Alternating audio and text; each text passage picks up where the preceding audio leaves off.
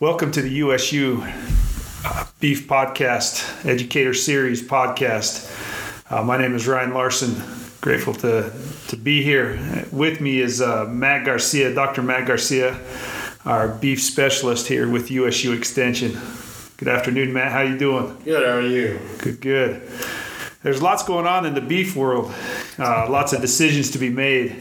We're going to talk about one of those today, which often is overlooked and that is the bull buying decision. Mm-hmm. Can you tell us a little bit about that?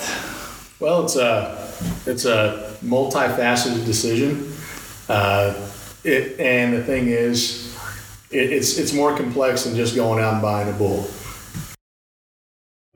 No, so I think I think what everyone's trying to just buy their new their new breeding stock, and um, one of the one of the main questions I always get is, you know, what, what's a good price for a bull? And, you know, the answer to that is so variable because, you know, there, there's a number of factors that are going to really kind of dictate value of that bull in each operation.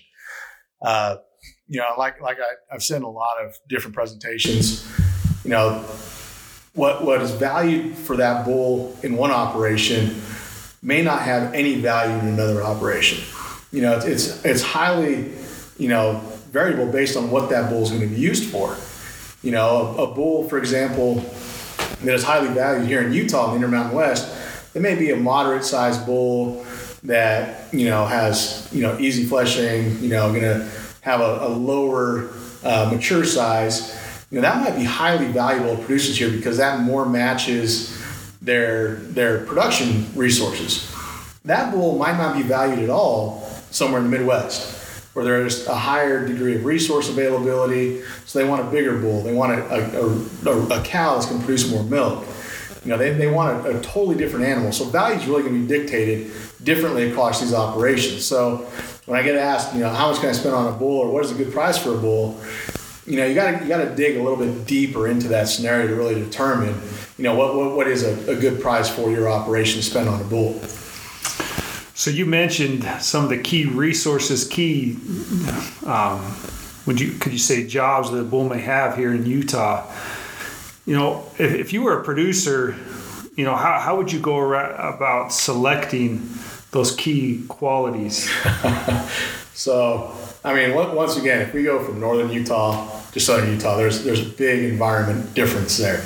You know, someone down there on the Arizona Strip, you know, where they're virtually getting no moisture every year, you know, you're, you're going to be looking for a more moderate type bull, lower energy requirements, a bull that if you're keeping replacement females off of him, you know, those females aren't going to, you know, dump huge amounts of milk. You know, the reason you don't want them dumping huge amounts of milk is the the more a cow, more milk a cow produces, the more nutrients she requires. So most of the nutrients she's going to get is from forage. So if the forage isn't there, she's milking real heavy she's going to milk to her genetic potential. But she's not going to rebreed for you that next year. So, you know, that bull's value is, is lost because you're not getting more genetics into that herd. Now, here, here in northern Utah, it's, it's not much different. I mean, obviously, we get a little bit more precipitation, we're a little greener, a little bit. Um, so, I mean, it's a little bit different animal. We can maybe select for an animal that's maybe a little bit bigger, uh, you know, a little bit more nutrient requirements. But we're not going to be selecting the same animal that's you know, grazing out in the pasture in Missouri. So, if I'm hearing you correctly, this decision has multiple year impacts, mm-hmm. right? The selection of your bull could change the trajectory of your operation for better or worse. Oh, absolutely. And I think that's something people forget is that's not just a one year impact. You know, if you're keeping replacement females off that bull, you know, one, you got to understand that bull spreading his genetics across your entire herd or, a good number of your herd.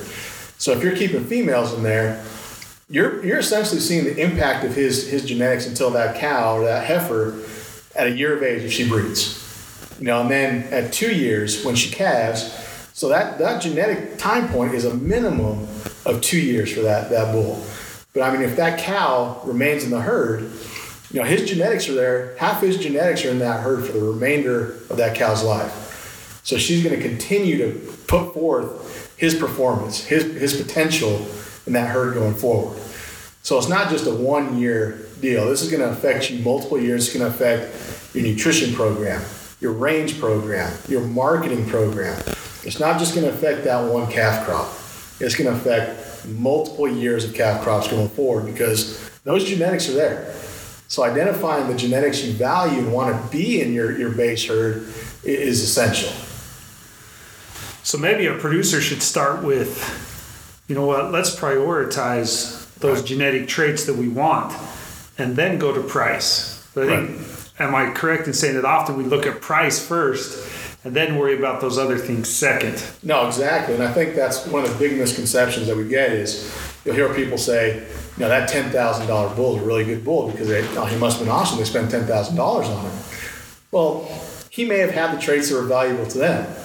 That bull, if you selected him and used him, may actually cause you to lose money because he's not compatible with your system.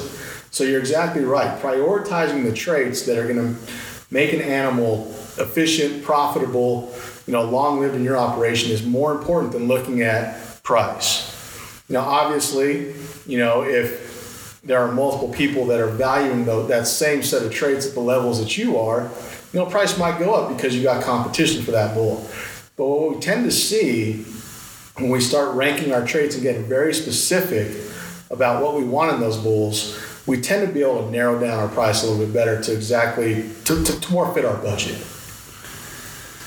Yeah, I think uh, you know, in Utah specifically. I correct me if I'm wrong. If if I'm in Missouri with lush grass, I mean, this decision isn't going to have the repercussions. But in Utah, where our resources can vary so so dramatically year to year, resource availability, whatever that may be, extreme temperatures, that that bull selection becomes even even that much more important. Right, because that bull, like I said, he if you're keeping females off him, you're incorporating those females into your base herd.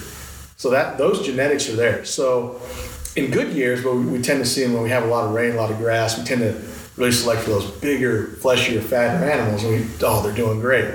Then exactly what you're saying happens. That environment fluctuates, and that animal no longer has those resources to be that that animal anymore.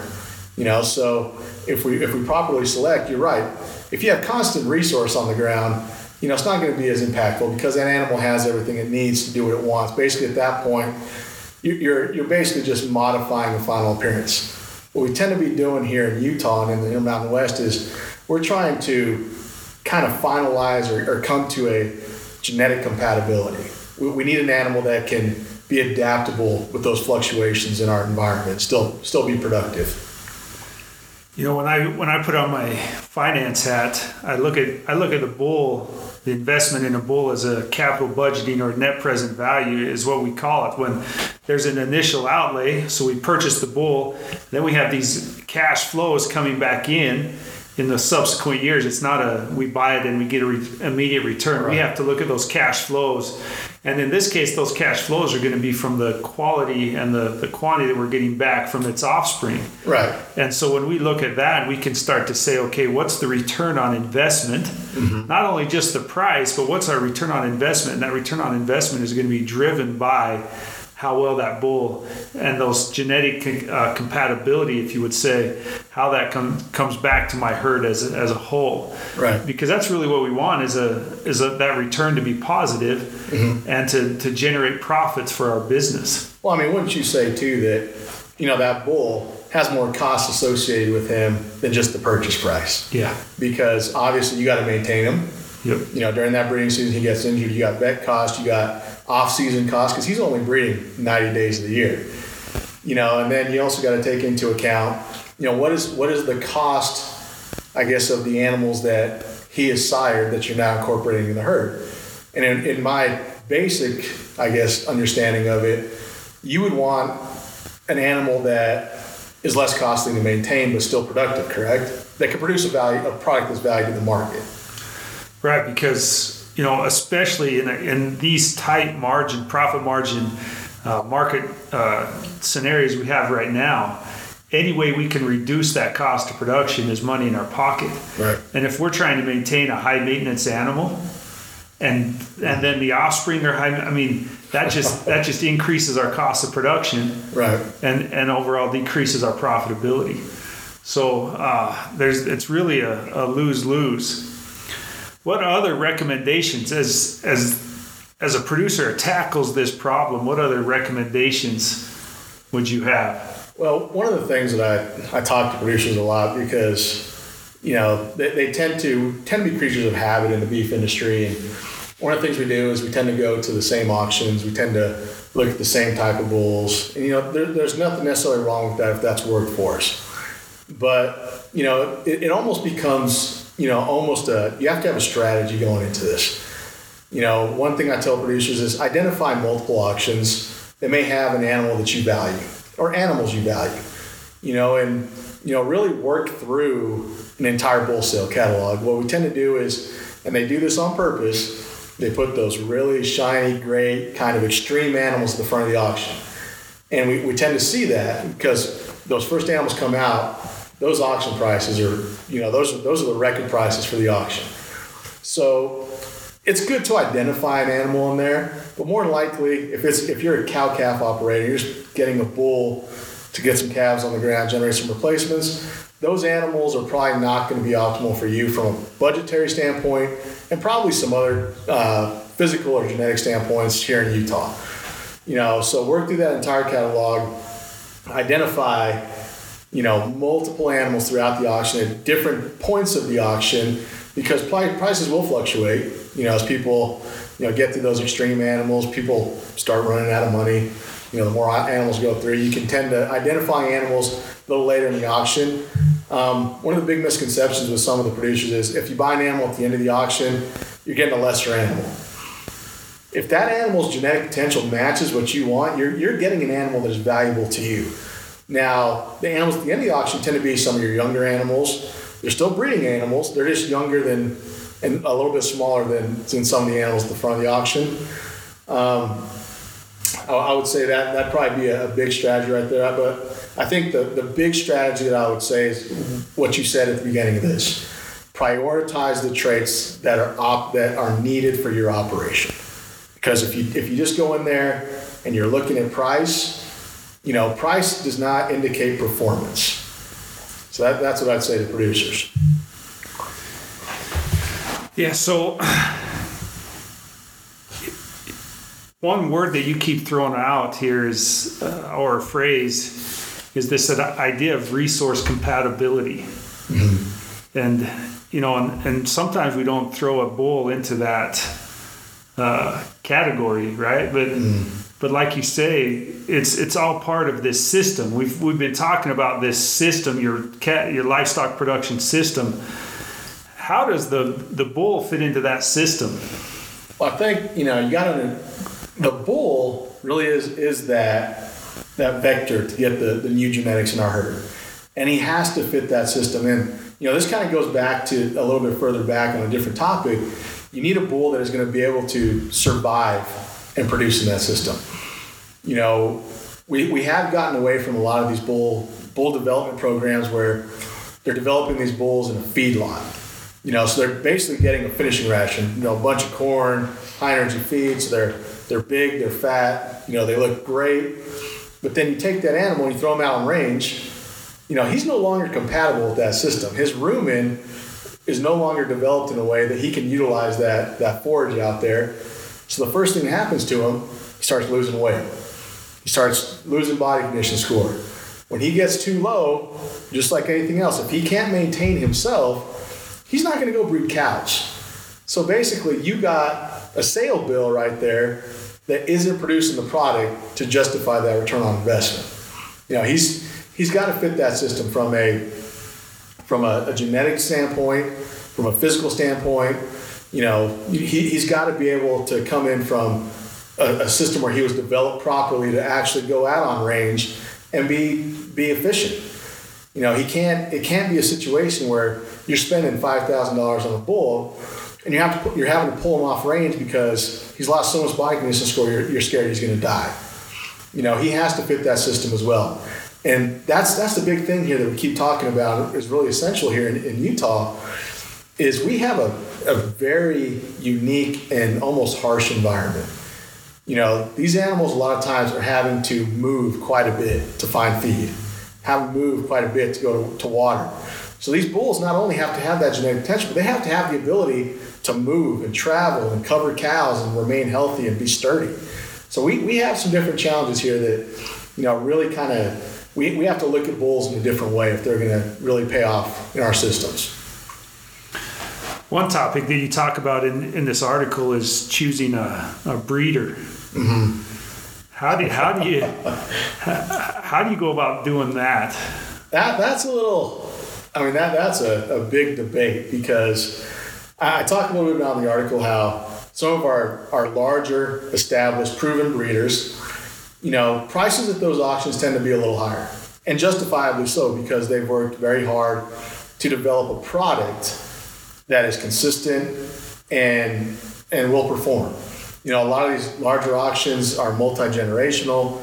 You know, they've developed something, a breed or a type of bull that producers know is going to work for them in their operation. And these operations tend to be able to stand behind that bull. What I mean by that is if the bull, you know, comes up lame or, you know, he, he can't pass a breeding soundness exam, they'll buy the bull back and replace him. Now, that being said, there's there's some newer type co-ops that are coming up, and these aren't necessarily multi generational breeders, but they're selling similar genetics. They're just not, they haven't been doing it for, for decades. You know, and I say, you know, look at these breeders. You know, a lot of these breeders, you know, just just like in any agricultural system, reputation is very important. So even though they're new, a lot of these guys will stand behind those bulls. And the genetics, a lot of times, are just as good as some of these other other these breeders because through the use of artificial insemination, embryo transfer, these smaller breeders at these bull sales are able to get those genetics from those proven sources and just put them into their, their base herd and then sell animals with those genetics. So, you know, if you're going to some of these, these smaller ones, you know, it's kind of a double-edged sword. You know, it might be a better price, but on the other hand, if someone else, you know, some of these these, these smaller ones don't have as many lots to sell, and a lot of people figure out, hey, the genetics on this is pretty good, you're in competition for a smaller number of animals at auction, which could lead to prices going going through the roof. So, yeah, those are great points. So this article, we'll post a link to this article and, and attach it to this podcast. Um, any other last bits of advice as a as, as we kind of conclude this this topic that it's it's not an easy topic. No, but I, I can't say to conclude. There are some things you should not do. Do not buy bulls out of a sick pen because price will be better, right? Yeah. Because it's something no one else wants, and more than likely you're going to have to take home and incur additional cost to get that bull right. Uh, do not buy bulls that were injured during the sale after the sale. You know, yeah, they, they look a little bit better. They might be moving pretty good, probably because they're not sore anymore. The second you put them out on range, nine times out of ten, I've seen this happen. That bull goes lame again. You got to pull them out. So I mean, be prepared. Don't wait till the last minute. Don't buy bulls that are left over after the sale because more than likely no one saw value or there was something wrong with that bull. And don't buy bulls out of sick pens after people say they're okay. So price, price isn't everything. No, price, price is what is it? Beauty's in the eye of the beholder. Price is kind of the same thing. You know, if, if price goes up, like I talked about in the article, you know, someone has value associated with something with that bull that you might not value. You know, a hundred thousand dollar bull is not going to be a cow calf operation bull. They have the intention of probably collecting his semen from him, selling AI. You know, he's going to be an AI stud he's not going to be out there breeding 20 cows every season. Yeah. So price price is not always the indicator of value. Yeah. Well, thank you, Matt. Uh, hopefully, this podcast can help you as a farmer or rancher understand the value in, in analyzing what those characteristics are as you go to, to purchase a bull, um, how to analyze different characteristics, uh, resource compatibility, genetic compatibility, all those issues. Um, please utilize the, the published published fact sheet that will be available. The link will be available attached to this podcast. So, thank you, Matt, and enjoy the rest of your day. All right, thank you.